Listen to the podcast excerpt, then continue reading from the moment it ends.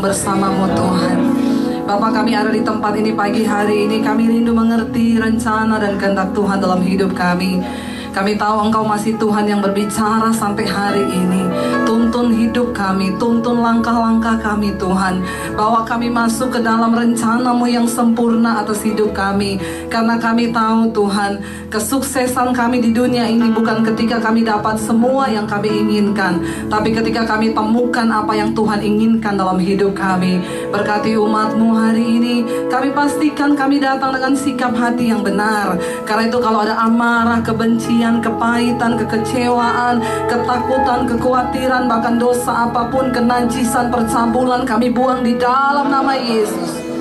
Kuduskan tanah hati kami Tuhan. Layakkan tanah hati kami jadi tanah yang subur supaya benih firman Tuhan tertabur dan menghasilkan buah dalam hidup kami. Dan buah itu tetap sehingga nama Tuhan dipermuliakan dalam hidup kami. Urapi hambamu yang tidak ada apa-apanya urapi setiap kami. Kami buka hati bagi kebenaran firmanmu. Di dalam nama Yesus yang percaya Tuhan di tengah kita memberkati kita. Mari katakan bersama. Amin. Tuhan Silakan duduk saudara, shalom. shalom. Bagaimana kabarnya hari ini? Luar biasa karena kita punya Tuhan yang luar biasa ya. Karena kemarin kita baru merayakan Hari Kartini ya dan Kartini itu dilambangkan sebagai wanita yang luar biasa saudara ya. Nah hari ini ada temanya juga ya agak ke wanita-wanitaan ya. Jadi para pria tapi tenang saja ada buat pria juga walaupun agak-agak kesemet tapi nggak apa-apa ya supaya para pria di sini juga bertobat amin. Kayaknya kok nggak enak ya kedengarannya ya. Ya langsung saja kita buka hakim-hakim pasal yang keempat Ya, Hakim-Hakim pasal yang keempat kita baca sama-sama saudara semua tahu kisah ini ya judulnya adalah Deborah dan Barak ya bukan karena nama saya Debbie lalu saya khotbahkan Deborah enggak ya tapi kita semua perlu belajar dari kisah. Kenapa kisah ini ditulis supaya kita belajar? Semua yang ditulis dalam firman Tuhan itu adalah bagus untuk kita belajar dan menarik nilai dari setiap firman itu. Ya, ada yang bilang gini, Bu, kan Daud juga perselingkuhannya dengan Betseba ditulis, berarti kita boleh tiru, ya. Saudara yang ditiru itu yang baik, amin. Yang yang yang nggak baik jangan ditiru, amin. Jangan ditiru perselingkuhannya, amin. Kenapa kisah Daud itu ditulis supaya saudara baca akibat yang pernah ditimbulkan oleh perselingkuhan Daud itu dibawa seumur hidup loh. Jadi baca juga akibat-akibatnya, jangan cuma dosanya yang ditiru ya. Yuk kita baca secara bergantian. Saya baca ayat 1, Saudara dua dan tolong kalau baca Alkitab perhatikan tanda baca. Amin. Saya baca ayat yang pertama ini nggak ada amin amin ya amin. Coba tolong agak bersemangat dikit ya. Oke, ayat yang pertama berkata begini, setelah Ehud mati, orang Israel melakukan pula apa yang jahat di mata Tuhan. Dua. Lalu Tuhan menyerahkan mereka ke dalam tangan Yamin, raja Kanaan, yang memerintah di Hasor. Panglima tentaranya Nah, bingung agak terakhir itu ya memang. Saudara perhatikan ya, ini siklus dari kehidupan bangsa Israel. Setiap kali mereka jatuh dalam dosa, mereka berbuat dosa. Perhatikan, Tuhan menyerahkan mereka ke tangan Yabin, Raja Kanaan.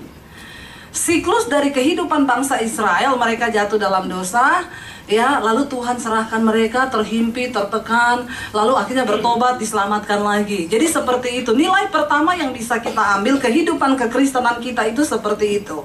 Kalau kita mau menikmati semua yang baik maka ya hiduplah dalam kekudusan. Amin.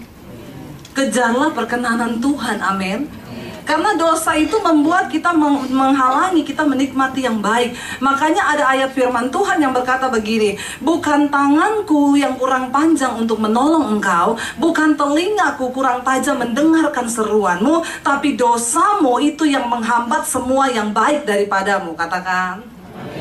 Ketika kita ini hidup dalam dosa nggak mau bertobat ya keadaan kita ya seperti itu. Kita hidup dalam keadaan kutuk Kenapa? Ingat loh, karena Alkitab berkata dalam kitab Ibrani, kita ini punya banyak saksi yang melihat hidup kita. Saksi yang pertama itu pasti Tuhan. Saksi yang kedua adalah setan. Setan bisa lihat saudara, walaupun saudara nggak bisa lihat setan, amin. Ya kita bisa setan bisa lihat kita loh. Jadi kita tadi nyanyi nyanyi di sini ya ku yakin kau hadir di sini. Waktu mau bersinah nyanyi juga ku yakin kau hadir amin. Lo bener waktu kita mau berantem nyanyi amin karena Tuhan itu hadir, dia melihat semua yang kita buat.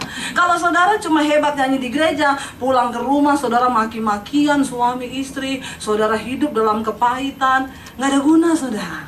Karena setan juga ketawa lihat hidup saudara. Setan bilang di gereja dia nyanyi hebat ya. Oh kalau nyanyi itu luar biasa sampai surga bergetar.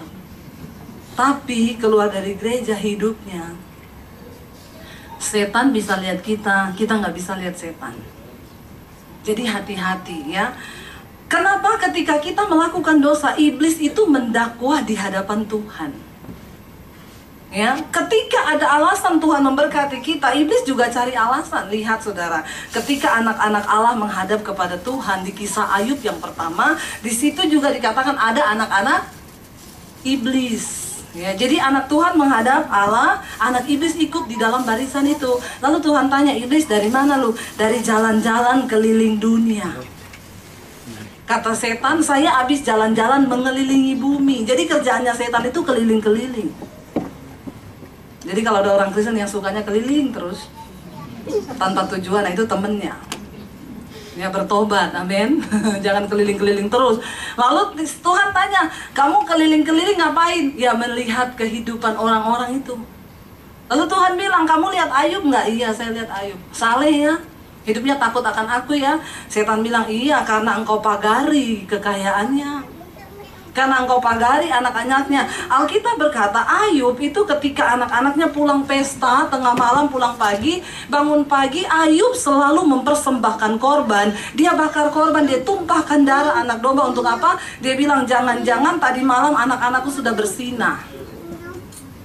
Itu yang membuat Ayub itu berkenan di hadapan Tuhan. Ya, jadi saudara, iblis keliling ingat, ingat saudara ya, iblis itu kerjaannya keliling. Jadi hati-hati. Jangan banyak-banyak bikin dosa. Setan tahu hidup kita. Ya, Tuhan melihat hidup kita. Ini siklus bangsa Israel ketika mereka akhirnya jatuh dalam dosa, Tuhan serahkan keadaan mereka terkutuk, ditekan di dalam kekerasan. Sehebat apa pun kita pelayanan, sehebat apa pun kita bergereja, sehebat apa pun kita jadi pengerja, kalau kita hidup dalam dosa, kasihan deh lu. Hidupmu tidak akan mengalami hal yang baik Amin saudara. Iya. Untuk apa kita datang beribadah setiap hari dengar firman pulang berubah. Nah orang Kristen sekarang itu ya saudara ya kita ini sebagai seorang wanita juga ya nanti lah kita akan nanti masih panjang nih kita akan belajar sama-sama. Ada banyak hal yang iblis itu sering tipu kita sehingga kita jatuh dan jatuh. Lalu ayat yang kedua bilang Tuhan menyerahkan mereka ke dalam tangan Raja Kanaan. Lalu ayat yang ketiga saya akan bacakan buat saudara nanti kita gantian. Terus ayat yang ketiga tolong tayangkan. Lalu orang Israel berseru kepada Tuhan waktu sudah ditekan sama Raja Kanaan, orang Israel berseru kepada Tuhan ya. Sebab Sisera mempunyai 900 kereta besi dan 20 tahun lamanya ia menindas orang Israel dengan keras. Ya, nggak enak hidup di bawah tekanan itu nggak enak ya ditindas kenapa dosa yang menyerahkan.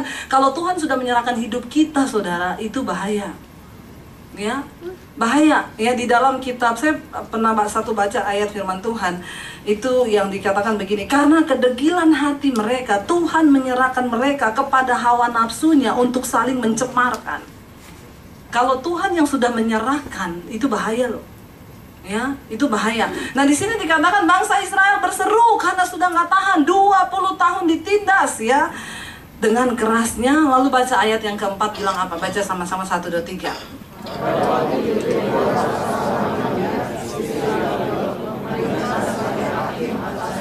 Jadi ceritanya setelah Yosua mati, ketika dia pimpin bangsa Israel bawa masuk ke dalam tanah Kanaan, Yosua mati, Tuhan mengangkat hakim-hakim ya. Deborah adalah hakim keempat, hakim wanita pertama dan satu-satunya di Israel. Tuhan bisa pakai wanita. Wanita-wanita bilang amin. Ya, ini hari Kartini. Harinya kita ini. Makanya khotbah saya juga tentang wanita. Tuhan mengangkat Deborah sebagai hakim wanita satu-satunya dan yang pertama di Israel hanya Deborah. Kenapa Tuhan angkat dia? Pasti selalu Tuhan punya alasan ketika mengangkat seseorang. Yang pertama pasti dia takut sama Tuhan. Yang kedua pasti dia taat pada Tuhan. Ada banyak alasan Tuhan pakai seseorang saudara. Oke kita lanjut ayat yang kelima baca sama-sama satu dua tiga. Dia biasa bisa duduk di bawah pohon korma Deborah di antara Rama dan Betel di pegunungan Efraim dan orang Israel menghadap dia untuk berhakim kepadanya. Jadi tugasnya dia itu menyelesaikan segala persoalannya bangsa Israel umat Tuhan. Kalau ada yang begini datang sama Deborah, Deborah ini ada masalah gini gini gini ya kalau diadili harus diadili. Kalau enggak dia kasih jalan keluar itu tugasnya Deborah sebagai hakim memimpin bangsa itu mereka kembali ke jalannya Tuhan ya. Lalu ayat yang keenam baca sama-sama satu dua tiga. Ia menyuruh memanggil Barak bin Abinoam dari Kades di daerah Naftali lalu berkata kepadanya bukankah Tuhan Allah Israel memerintah demikian? Majulah bergeraklah menuju gunung Tabor dengan membawa sepuluh ribu Naftali dan Bani Sebulon bersama-sama dengan engkau. Deborah menangkap sebuah perintah Tuhan menyuruh bergerak Barak itu pada waktu itu kedudukannya adalah sebagai jenderal ya angkatan bersenjatanya Israel. Ini ketua TNI, kepala TNI, saudara. Dia yang menjadi panglima, jenderal di atas semua pasukan tentara bangsa Israel. Kenapa Deborah panggil Barak? Karena memang itu bagiannya. Deborah menyampaikan sebuah pesan Tuhan, maju berperang, ya.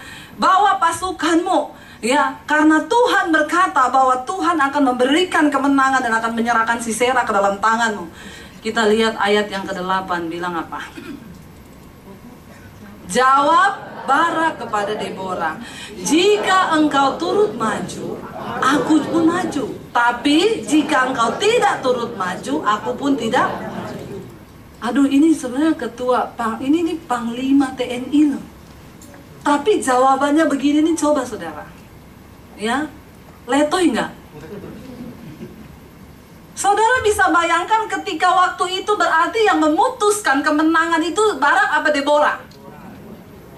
Dia udah bilang, kalau kamu maju, aku maju. Tapi kalau kamu nggak maju, aku juga nggak maju.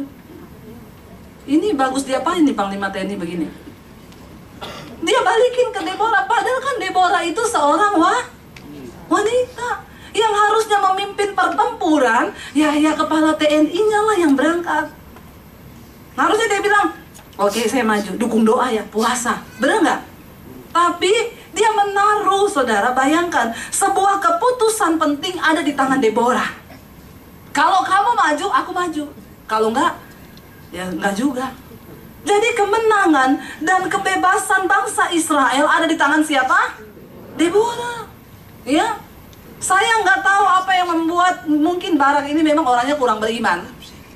Memang dari dulu laki-laki dan perempuan itu kurang beriman laki-laki. Ya, saudara jangan menatap saya dengan wajah begitu ya. Saudara akui atau tidak bilang saja hmm. -mm. Amin nggak bapak-bapak? Ya, hmm, ya nggak usah ngambek. ya, memang benar dari dulu. Ya, itu yang namanya beriman itu laki-laki itu susah suruh beriman. Kenapa? Karena laki-laki itu selalu pakai lo logika. Ada banyak pertimbangan di hatinya Barak. Gila, si Sera itu punya kekuatan kereta kuda 900. Wow, banyak nggak? Dia punya pahlawan itu berapa puluh ribu. Lah aku disuruh maju. Astagfirullah subhanallah. Lihat kereta berkudanya aja 900 biji banyaknya.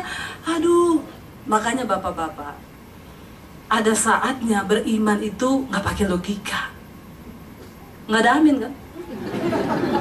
amin bapak-bapak. Ya, belajar mempercayai Tuhan sering kali kita harus menanggalkan logika kita loh. Ya, makanya kenapa Petrus mau berjalan di atas air ketika Yesus berkata, "Ye Petrus jalan." Dia tahu secara logika sebenarnya itu menentang gaya gravitasi bumi. Orang berjalan di atas air pasti teng gelap. Tapi ketika Yesus yang menyuruh tanpa berpikir panjang Petrus keluar dari perahu berjalan. Ketika ada angin tiba-tiba logikanya muncul. Langsung Petrus berpikir nih gila. Ini aku di atas air. Loh secara hukum gravitasi bumi nggak boleh loh ini aku nih mesti tenggelam begitu dia takut Alkitab berkata maka tenggelamlah Maju lagi. Bu.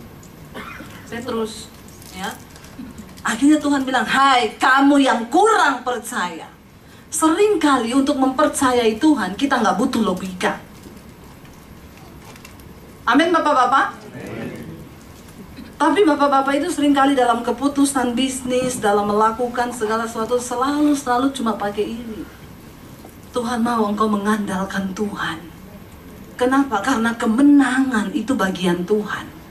Kita boleh melakukan segala perkara dengan kekuatan kita berusaha mencoba, tapi pada akhirnya keputusan itu datang dari Tuhan. Amin. Makanya Alkitab berkata, ya orang boleh menimbang-nimbang dalam hati, orang boleh punya banyak perhitungan, tetapi jawaban itu selalu hanya datang dari Tuhan. Bapak-bapak jangan terlalu sering pakai logika. Makanya saudara ya saya selalu ingat-ingetin ya, survei membuktikan yang lebih banyak kena stroke itu laki-laki daripada perempuan. Ya, kenapa? Karena memang secara ilmu ukuran otak laki-laki lebih kecil daripada ukuran otak perempuan. Tapi udah ukurannya kecil, memorinya penuh. Semua dipikir. Waktu nggak sanggup, jebol. Beda sama perempuan, otaknya lebih gede tapi nggak ada isinya. Karena jarang dipakai. ya, ibu-ibu tuh jarang mikir.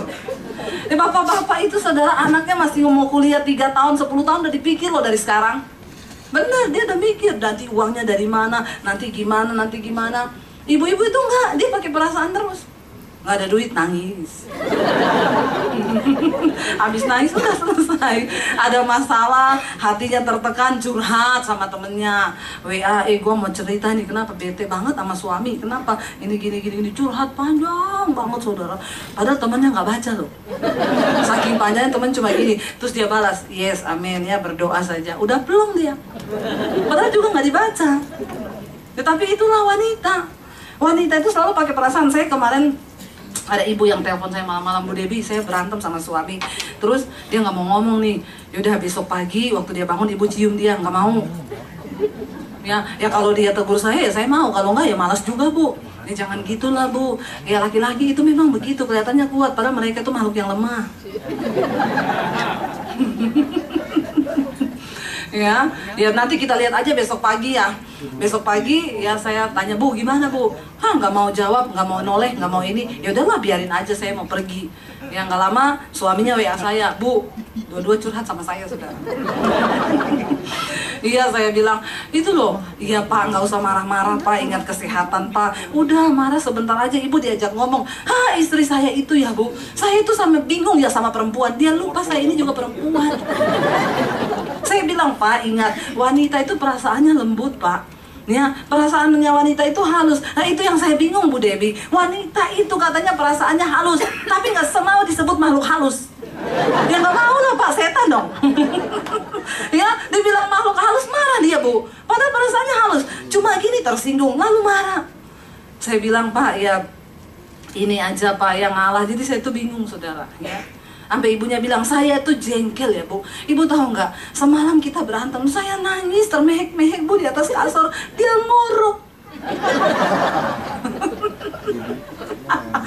Memang di situlah bedanya laki-laki dan perempuan. Kenapa? Anda nangis kan? Baper ibu-ibu ya. Baper nangis. "Hmm, Suamiku nggak ngerti berharap Suaminya bujukin dia belai rambutnya. Udah ya saya Yang nggak diperhatikan tambah baru Sambil ngintip suaminya Halo ibu-ibu. ya. Lalu suaminya begini, ini nangis terus kapan berhentinya ya? Gue besok mau kerja nih bisa telat berangkat nih kalau nggak tidur.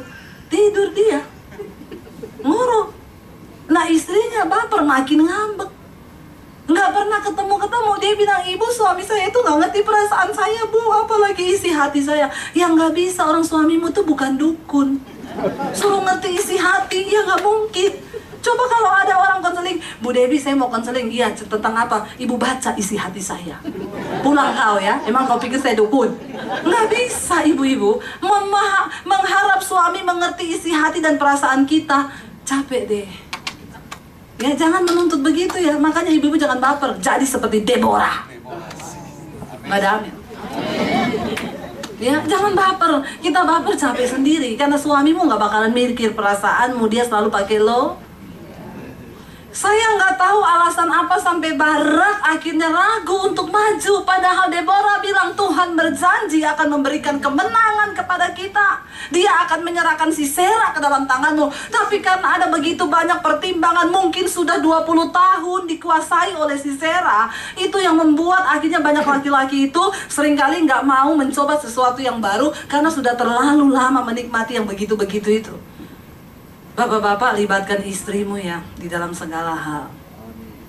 Mau mutusin bisnis, ajak istri rangkulan. Ayo saya kita doa sama-sama. Amin. Ada ibu-ibu tuh yang bilang sama saya, Bu Dewi, suami saya itu nggak mau diajak doa, Bu. Apalagi suruh kita gandengan tangan kalau malam mau tidur, dia nggak mau. Saya bilang, bilang sama suamimu, truk aja gandengan. Masa suami istri nggak mau gandengan? Gandeng itu tanda kita ini sehati. Amin. Amin. Ya. Lalu saudara karena Barak takut, nggak tahu ada keraguan apa, dia bilang sama Deborah, kalau kamu ikut, aku ikut. Kalau kamu nggak maju, aku nggak maju. Ini bahaya banget, saudara. Wanita itu sejak awal diciptakan menjadi seorang penolong. Jadi tolong pria jangan bilang no woman no cry. Tolong cabut kata-kata itu, amin. Karena kalau nggak ada woman, kamu nangis. Justru malah, ya malah ada cry di sana kalau nggak ada woman. Tuhan itu tidak pernah salah. Ketika dia ciptakan Adam, dia lihat Adam. Saudara bisa bayangkan kalau nggak ada Hawa, Adam itu ngomong sama monyet, jalan-jalan di Taman Eden, bingung. Monyet temennya bener. Lalu Tuhan lihat, stres dia lama-lama gila ini kalau nggak ada teman. Amin bapak-bapak. Ya ya ya ya ya ya. ya, ibu nanti pulang bapak ditraktir loh. Ya, itu luapan hatinya langsung ya ya ya ya ya ya. ya. Bapak ditinggal istri mau gila kan? Enggak. Berarti istrinya tidak berdampak ini. ya. Jadi saudara, ya, Adam itu melongo, ya, lihatin monyet, lihatin kambing, tidak ada yang sepadan dengan dia. Lalu Tuhan tuh melihat, kasihan ya, tidak baik kalau manusia itu hanya seorang diri. Aku akan menciptakan bagi dia seorang penolong. Jadi wanita kita ini diciptakan sebagai pe di mana-mana yang namanya penolong itu lebih kuat daripada yang di Maaf ya bapak-bapak. Pria itu hanya kelihatannya saja kuat, padahal lemah. Ya benar Alkitab itu udah bilang kita ini diciptakan sebagai penolong. Ketika kita diciptakan sebagai seorang penolong, itu artinya Tuhan berikan kita kuasa sebagai seorang wanita untuk bisa mempengaruhi pria. Makanya ada statement yang berkata, di balik seorang pria sukses pasti ada wanita hebat di belakangnya. Di balik pria gagal banyak wanita yang tidak hebat. yang amin cuma satu loh.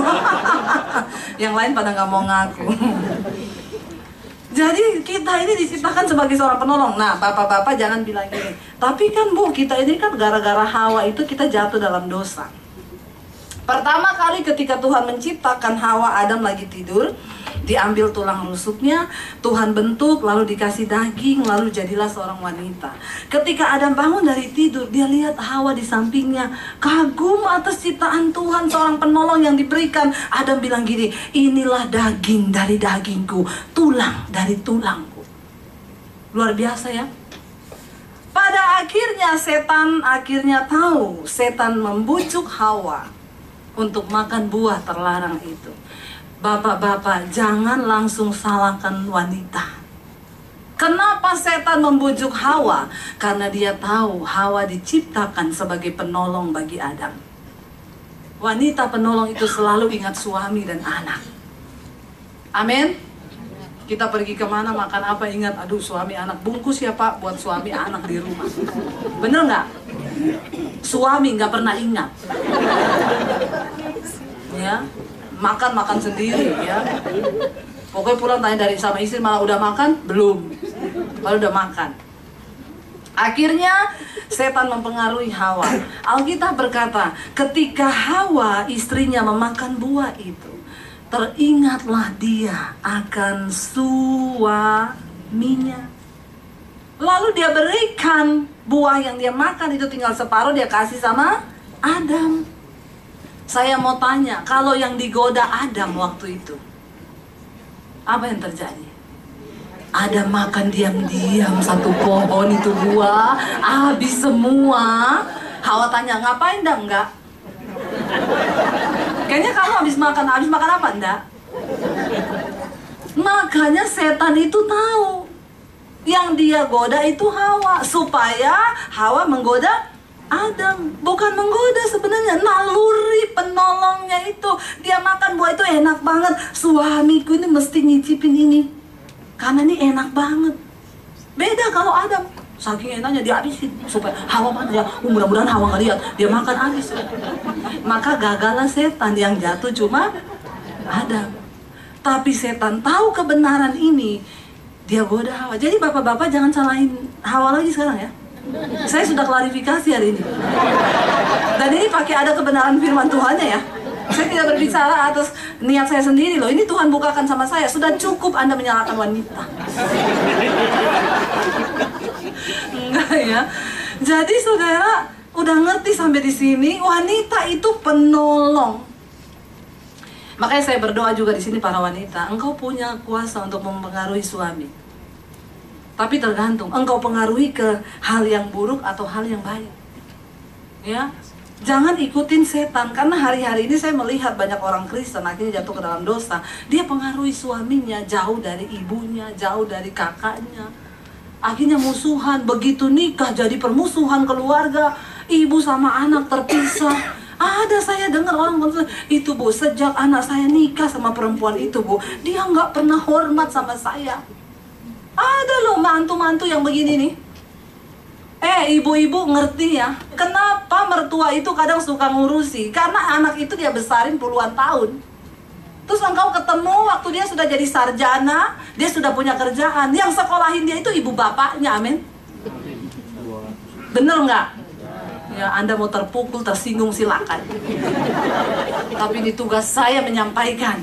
Karena sudah terlalu banyak nih saya konseling. Itu bos sejak nikah sama perempuan itu, saya dimusuhin. Kasihan kan ibunya yang udah pelihara anak ini sampai 20 tahun tiba-tiba ketemu seorang wanita. Dia melupakan semua keluarganya. Engkau dapat udah enak udah jadi sarjana udah kerja. Lu tinggal terima gaji. Coba berani ada yang protes saya? Nah kita buka yuk kebenaran ini.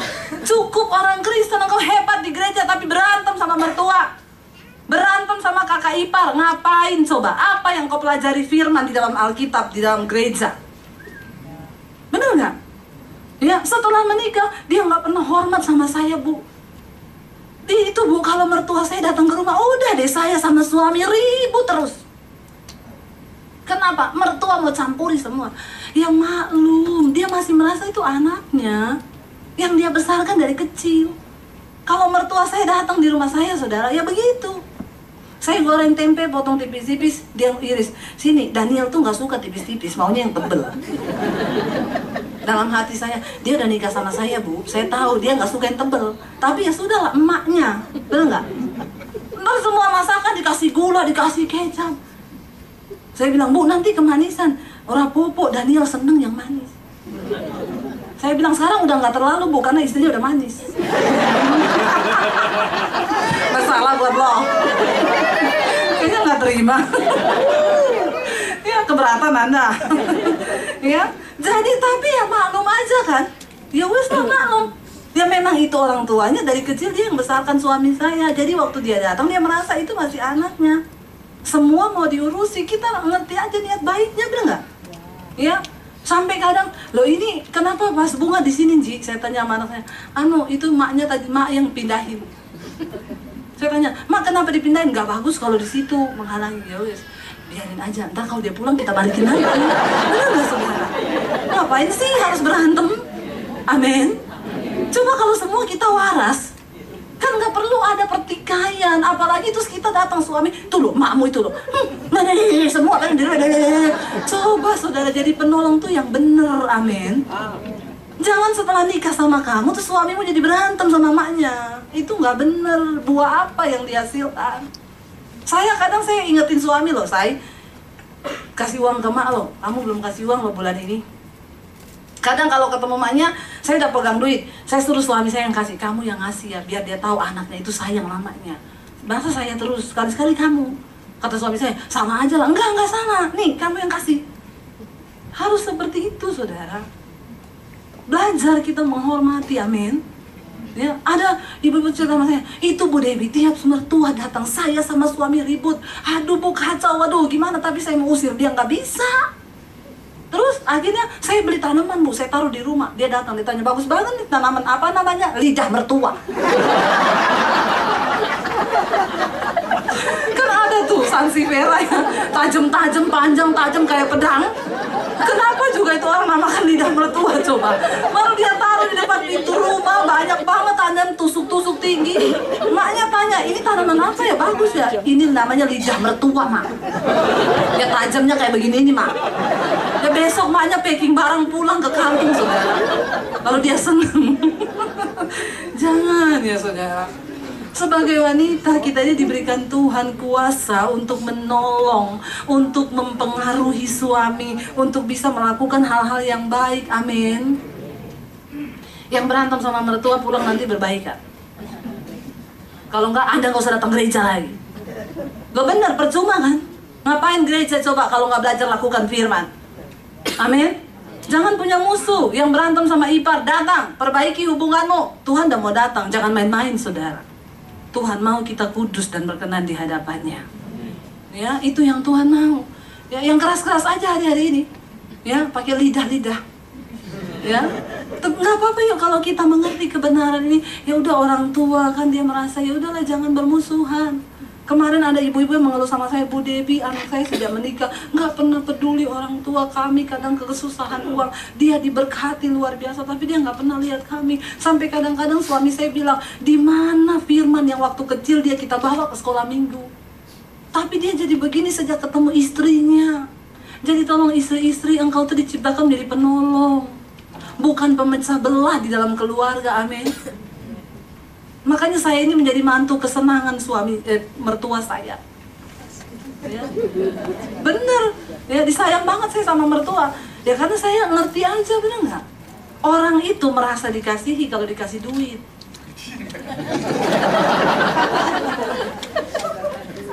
Jangan ketawa, ngaku, bener nggak? Kita bilang kita doain dia, dia nggak rasa saudara doa. Tapi duit dia rasa. Amin. Makanya Yesus bilang gini, engkau harus cerdik jadi anak Tuhan. Lebih cerdik dari orang dunia. Kenapa? Karena orang-orang dunia mengikat persahabatan dengan mamon. Orang tua itu merasa dikasih kalau apa sih? Waktu dia butuh duit, kita kasih dia duit. Benar nggak? Kita kasih dia perhatian, ya. Saudara-saudara kita yang belum kenal Tuhan, bagaimana bukti kita mengasihi mereka? Ya, saat mereka butuh, ya tolong ngasih Cuma itu kalau memang kita berlebih, kenapa tidak? Amin apa amin? Ya orang Kristen tuh gitu, kita saudara dalam Tuhan. Kalau duit tunggu dulu. Nah, ini saudara ya, kita berdoa supaya Tuhan kasih kita hikmat. Akhirnya saudara, si apa Barak itu nggak mau. Kalau kamu maju, aku maju. Ya, tapi Deborah adalah wanita yang luar biasa di dalam iman dan ketaatannya kepada Tuhan ayat yang berikutnya dia bilang apa saudara? Ya ayat yang berikutnya ketika Deborah tadi dia bilang ya sudah saya kalau kamu maju saya maju itu ayat yang kelima kalau nggak salah ya. Kata Deborah baik aku turut. Ya Deborah menantang Barak. Oke, baik, aku turut. Hanya engkau tidak akan mendapat kehormatan dalam perjalanan yang akan engkau lakukan ini. Kenapa? Sebab Tuhan akan menyerahkan Sisera ke dalam tangan seorang perempuan. Lalu Deborah bangun, berdiri dan pergi bersama-sama dengan Barak ke Kedes. Tadinya Tuhan berjanji akan menyerahkan Sisera ke dalam tangannya Barak. Tapi karena Barak menolak dan bilang kalau Deborah pergi dia pergi kalau enggak enggak akhirnya Deborah bilang oke okay, karena kamu sudah punya iman yang seperti itu kamu ragu maaf ya kamu tidak akan mendapat kemuliaan dan kehormatan di peperangan ini Padahal Tuhan mau serahkan siapa? Panglimanya Kanaan, Sisera, panglima yang luar biasa gagah perkasa. Coba kalau diserahkan ke tangannya Barak, dia bisa bunuh Sisera, tersebar ke seluruh dunia. Bahwa Barak akhirnya berhasil menumpas Sisera. Dia dapat kehormatan dan kemuliaan yang wow. Seringkali kita membuang kesempatan dari Tuhan. Kenapa? Karena ketidakpercayaan kita. Ya, Visi dari Tuhan bisa nggak batal? Bisa. Siapa yang membatalkan? Manusia. Walaupun Tuhan berencana melakukan ini ketika ada campur tangan manusia yang tidak percaya dan tidak mengandalkan Tuhan bisa bau bubar. Ya, jadi hari ini saudara, mari kita pegang iman kita, belajar pegang dengan Tuhan. Mengandalkan Tuhan bukan mengandalkan kekuatan kita. Semua yang dibangun dengan berdasarkan kekuatan manusia bubar di tengah jalan. Nggak akan ada yang bisa berjalan. Sekalipun bisa Tuhan bilang kemuliaan bukan engkau yang akan terima. Kan sayang, dia kehilangan promosi.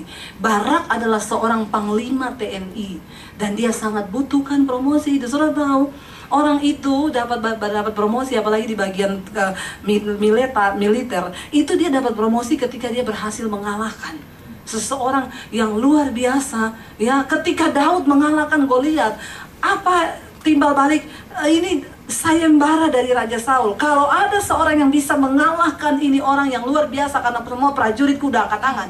Yang pertama dia diangkat jadi prajurit, yang kedua dikasih nikah sama anaknya raja.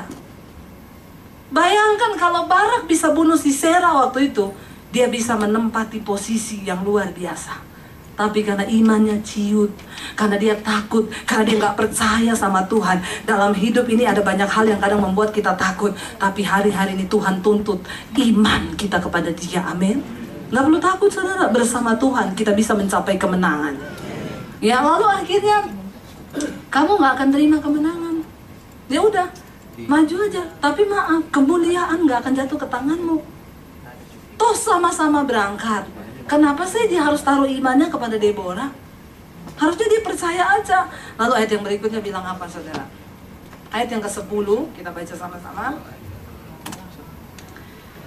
Barak mengerahkan suku Sebulon dan suku Naftali ke Kades. Maka sepuluh ribu orang maju mengikuti dia. Juga Deborah maju bersama-sama dengan dia. Ayat 11 ya ayat 11 langsung Adapun Heber orang Keni itu telah memisahkan diri dari suku Keni dari anak-anak Hobab ipar Musa dan telah berpindah-pindah memasang kemahnya sampai ke pohon Tarbantim di Sanaim di dekat Kedes. Jadi saudara ini ceritanya nanti kalau saudara pulang di rumah saudara bisa baca. Saudara tahu pada akhirnya si Sera itu mati di tangan siapa?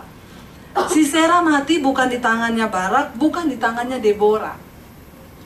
Sera, si Sera itu mati ketika dia lari dari sudah ditumpas habis sama Barak. Semua pasukannya kereta berkudanya sudah ditumbang balikan oleh Barak. Lalu dia lari saudara. Waktu dia lari dia bersembunyi di satu gubuk. Ya di dalam gubuk itu ada yang namanya Yael itu seorang wanita dalam gubuk itu. Dia masuk minta air minum kasih saya minum, saya dalam keadaan ketakutan dan kelelahan, boleh nggak saya numpang minum di gubukmu? Dikasih minum, dikasih minum, lalu dia bilang, ada selimut nggak? Saya mau tutup diri saya, saya lagi ketakutan sembunyi. Kamu tolong berdiri depan pintu. Kalau ada orang datang ke sini bilang nggak ada siapa-siapa ya. Lalu wanita ini pergi keluar, dia bilang, iya iya iya. Dia pergi keluar, dia ambil palu-palu saudara. Dia masuk, dia dapati si Sera lagi tidur nyenyak dipukul di kepala, pak, si Sera mati. Bukan di tangan seorang pahlawan. Cuma mati di tangan orang perempuan biasa di kampung. Yang gubuknya dipakai buat sembunyinya si Sera. Kalau Tuhan mau beri kemenangan, kesempatan, bahkan orang biasa pun Tuhan bisa pakai jadi luar biasa, amin. Ya, benar nggak? Nyesel nggak? Secara ini mungkin Barak, ya ampun. Barak datang, dia tanya sama perempuan itu, ada orang nggak lari ke sini? Ada tuh di dalam. Begitu Barak masuk, dia dapati si Sera udah mati dengan luka di kepala karena dipukul pakai palu-palu. Simpel banget nggak matinya? Ya, bukan mati di panah, bukan mati di pedang dengan luka-luka. Enggak, ketiduran, ketakutan, dipukul palanya, puk, mati. Ya, saudara, kalau kita ini mau belajar percaya sama Tuhan, Tuhan udah bilang lewat Deborah, Allah akan menyerahkan si Sera dalam tanganmu Barak. Tapi karena Barak punya banyak ketakutan pertimbang dalam hidup ini, sering kali kita juga melewatkan banyak kesempatan berharga dari Tuhan karena kita takut menghadapi kenyataan di depan. Saya ingat ketika dulu papi saya suruh pilih kamu pilih keluarga atau Yesus. Secara manusia jujur, ada banyak ketakutan di depan saya. Saya mau makan apa? Saya mau tinggal di mana? Saya mau makan dari mana? Saya mau kerja apa? Dia bilang, kalau kamu pergi dari rumah ini, kalau kamu pilih Yesusmu, jangan bawa ijazah. Saya mau lihat Yesus kasih makan kamu pakai apa. Ada banyak ketakutan berkecamuk dalam benak saya karena saya tidak tahu mau di mana, mau bagaimana hidup saya, saya nggak tahu ke depan. Tapi saya cuma percaya pada firman. Tuhan bilang berbahagialah kamu jika karena namaku engkau meninggalkan ayahmu, ibumu, rumahmu, ladangmu, pekerjaanmu, apa saja yang kau miliki, aku akan kamu akan memperolehnya lipat kali ganda. Cuman dengan iman dan belajar mempercayai Tuhan, saya tinggalkan keluarga saya tahun 96 saudara. Mengikut Yesus tanpa peta, belum ada Google Map. Ingat nggak ketika Abraham disuruh pergi dari ke sana keluarganya? Tuhan bilang Abraham pergi ke satu negeri yang akan aku tunjukkan kepadamu. Dia belum ditunjukin. Tuhan nggak bilang nih peta bawa ya, pakai Google Map. Nanti kalau kamu tersesat, itu kotanya di sini enggak Tuhan bilang, ke satu negeri yang akan aku tunjukkan kepadamu. Ini bilang bahasa iman. Seringkali kita nggak punya cukup rasa percaya kepada Tuhan. Tapi kalau nyanyi di gereja, ku yakin kau hadir di sini. Ku rasakan kuasa yang tak terbatas. Tuhan bilang apa ya? Ketika engkau menghadapi persoalan, adakah sedikit rasa percayamu kepada Tuhan? Adakah engkau nangis di kaki Tuhan dan berkata, Tuhan pulihkan rumah tanggaku? Adakah engkau bilang, Tuhan aku menaruh semua harapku padamu, pulihkan usaha pekerjaan bisnisku? Masih adakah rasa yang seperti itu? atau kita sibuk dengan kekuatan dan kemampuan kita berkata ya udah mentok semuanya. Saya udah nggak bisa melakukan apa-apa. Lalu kita itu cuma iman tok kalau ke gereja hari minggu. Semua pintar nyanyi satu-satunya yang ku andalkan kata malaikat pret ya ayo saudara kita belajar bahwa mengikuti Tuhan itu bukan cuma nyanyi Ngikut Tuhan tuh bukan cuma di gereja, amin, amin, amin. Pulang dari gereja, itu kehidupan kekristenan yang sesungguhnya. Waktu nggak ada duit masih bisa nyanyi ya? Halo?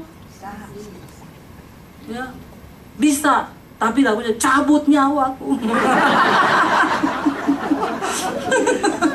ya, jangan ya saudara. Nyanyi, walaupun lagi ada dalam persoalan dan tekanan nyanyi, ya. Ku yakin kau hadir di sini. Setan bilang, apa iya ada Tuhan? Ku rasakan kuasa yang tak terbatas. Apa iya bayar utang nggak bisa? Ku yakin kau nyata di sini. Rumah tanggamu mau bubar kemenangan. Amin. Amin. Itu iman. Ya, jangan kayak barak mundur ya, nggak ada iman hilang kemuliaan. Saudara percayalah, Tuhan sampai hari ini dia masih Tuhan yang mau menuntun umatnya. Dia masih Tuhan yang masih berbicara. Dia mau menuntun tanganmu membawa engkau kepada kemenangan demi kemenangan. Tapi sayang, banyak umatnya yang sudah mulai nggak percaya. Kenapa Tuhan gak kasih Abraham waktu itu peta? Pergi Abraham ini peta engkau lihat. Kenapa? Karena Tuhan tahu kalau Abraham dikasih peta, matanya lihat peta terus. Dia tidak lagi mengandalkan Tuhan. Tapi karena nggak punya peta, tiap berhenti di satu tempat. Alkitab berkata, Abraham menyembelih kurban, mendirikan mesbah bagi Tuhan, lalu bertanya, Tuhan mau gimana lagi? Dalam hidup kekristenan kita, masihkah kita bertanya pada Tuhan? Masihkah kita tanya Tuhan, ini saya mau maju atau mundur Tuhan? Tuhan ini saya cerai atau enggak Tuhan? Tuhan ini saya ya mau gimana nih Tuhan? Kalau Tuhan ngomong ya silakan. Tapi kita berdoa sudah minta tuntunan Tuhan. Amin. Yang mau menikah menikah doa dulu ya tanya Tuhan jodohmu yang mana ya? Jangan main tabrak loh. Ya, soalnya udah kepala tiga bu. Nanti kalau nggak nikah sekarang, kada luasa, expired nanti. ya, jangan ya saudara. Tanya Tuhan. Tuhan mau nggak Tuhan ini saya mau nikah sama ini Tuhan mau nggak? Saya pernah saudara pelayanan di di Solo, saya pelayan di Solo. Selesai khotbah, lucu Tuhan gerakan saya untuk altar call tapi khusus tim PPW saja jadi waktu itu saya panggil semua singers, worship leader, pemusik maju ya mengurapi mereka. Waktu saya doakan tiba-tiba ada worship leadernya wanita waktu itu. Nangis dia saudara. Dilawat Tuhan. Nangis teriak-teriak. Begitu selesai ya dia bilang sama saya gini Kak Debi uh, kayaknya Kak Debi itu datang ke sini cuma untuk saya. Saya bilang loh kok cuma untuk kamu? Iya kak, kenapa? Bulan depan tuh saya sudah memutuskan akan menikah dengan seorang pria. Dan dia bukan orang Kristen kak, tapi dari seberang. Kenapa? Ya kakak tahu sendiri kan di Jawa ini kak, mulai kepala dua kalau udah belum dapat pacar, orang tua udah mulai galau. Apalagi mulai 25 belum dapat jodoh, dibilang perawan tua kan malu. Nah saya ini kan udah mulai 30, memang sih saudara di bawah 30 jodoh di tangan Tuhan, di atas 30 Tuhan lepas tangan. Enggak ya. Jadi harus banyak doa dan puasa itu kalau begitu. Enggak, Tuhan nggak pernah lepas tangan. Cuma memang carinya agak susah sih ya. Udah diskon 70 nggak laku-laku ya, plus 20 lagi nggak laku juga. Tapi ya sudahlah percaya sama kuasa kedaulatan Tuhan ya. Akhirnya dia bilang gini, nah karena saya ini udah menginjak kepala tiga kak, saya sudah berdoa kak, Tuhan kirim jodohku Matius, Markus, Petrus, Lukas, Yohanes. Nggak ada yang datang kak. Eh satu kali yang datang Sulkifli. Lalu taulah orang tua di Jawa ini kak, waktu mama saya diomongin datang, dia bilang siapa aja yang penting mau nikahin kamu. Udah ketuaan kamu, mama malu sama keluar sama tetangga-tetangga di sini kamu gak laku-laku. Ya udah, akhirnya ketemu dua belah pihak keluarga. Saya itu sudah dilamar dan nanti bulan depan kami akan menikah. Tapi waktu Kak Debi khotbah tadi lalu Kak Debi doain saya tadi dapat peneguhan, enggak Kak, saya mau batalin ini semua. Saya bilang, iya, kalau kamu menikah terus gimana? Ya saya ikut kak dengan cara mereka. Ya kalau dengan cara mereka berarti kamu menyangkal Yesus loh. Ya iya disuruh ucapin. Nah terus gimana? Kamu jangan pernah kamu WL loh. Tugasmu itu melayani Tuhan, memimpin pujian loh. Terus sekarang kamu disuruh menyangkal Tuhan, kamu mau? Selama ini kamu nyanyi bilang Tuhan dahsyat, Tuhan hebat. Mana imanmu? Putusin, sebentar lagi Tuhan kirim Petrus sama kamu. Akhirnya saudara benar. Dia bilang, iya kak, apa pun kak, saya nggak boleh. Tadi saya dapat peneguhan dari Tuhan. Enggak, Tuhan, saya nggak mau tinggalin Tuhan Yesus. Saya udah melayani Tuhan. Saya pulang ke Jakarta. Sebulan kemudian ada orang masuk di inbox saya. Kak Debi masih ingat saya nggak? Saya lihat fotonya, iya. Di dulu yang WL Kak Debi doakan di Solo, iya kak. Eh bener kak, waktu saya putusin Sulkifli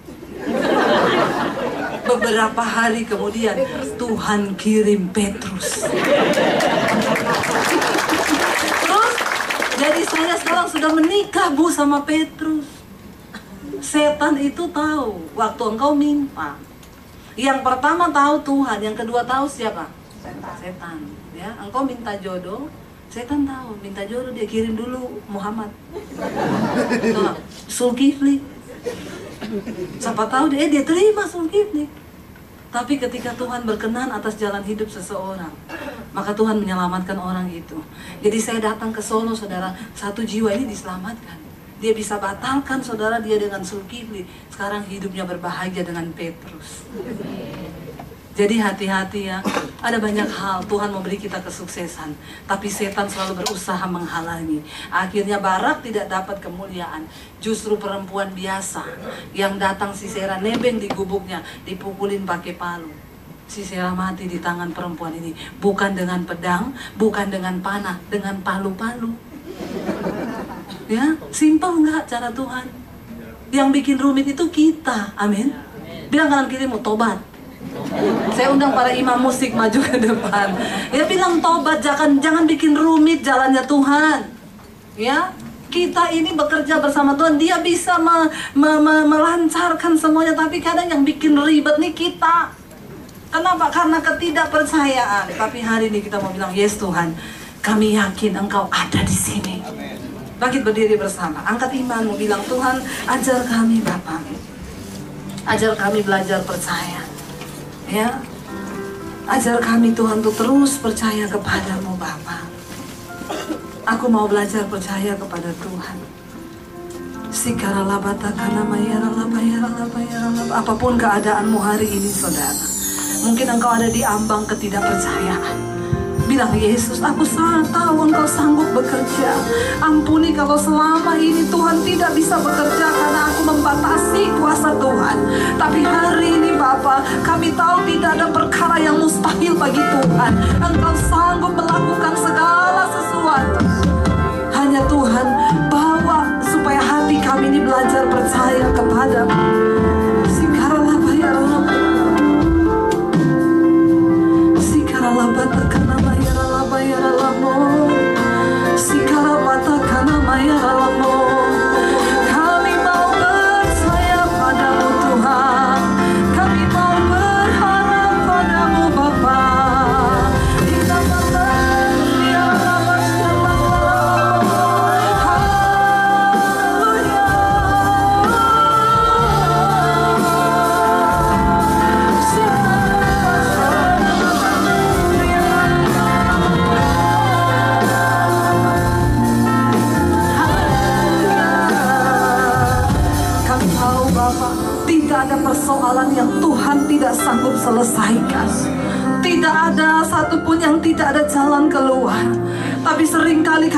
Melihat jalanmu karena ketidakpercayaan kami.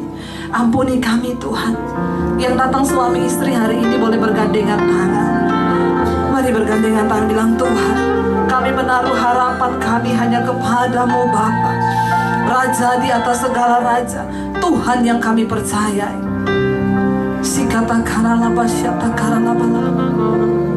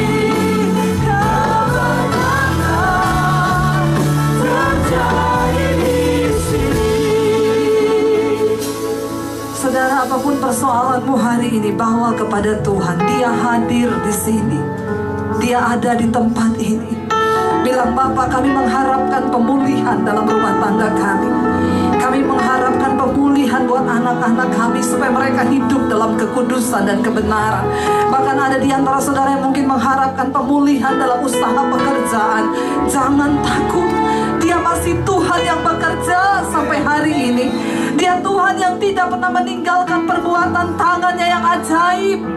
Hanya saja dia mau melihat ada sedikit imankah di hatimu. Hari ini bilang Tuhan ampuni Kalau kami sering kali hanya jadi Kristen di gereja Tapi kami kurang mengandalkan Tuhan dalam segala keadaan Tapi hari ini kami tahu Engkau sanggup memberikan kemenangan Bahkan dengan perkara yang begitu sederhana Engkau menyatakan kemuliaanmu Bapa Hari ini kami tahu yang sakit disembuhkan Tuhan. Yang berbeban berat engkau berikan kelegaan. Bahkan yang sedang putus asa engkau angkat kembali Tuhan. Kami akan melihat campur tangan Tuhan dalam hidup kami. Kami percaya kami akan menjadi pemenang Bahkan lebih daripada pemenang. Karena Tuhan ada bersama dengan kami. Ini iman kami Bapak, ini iman kami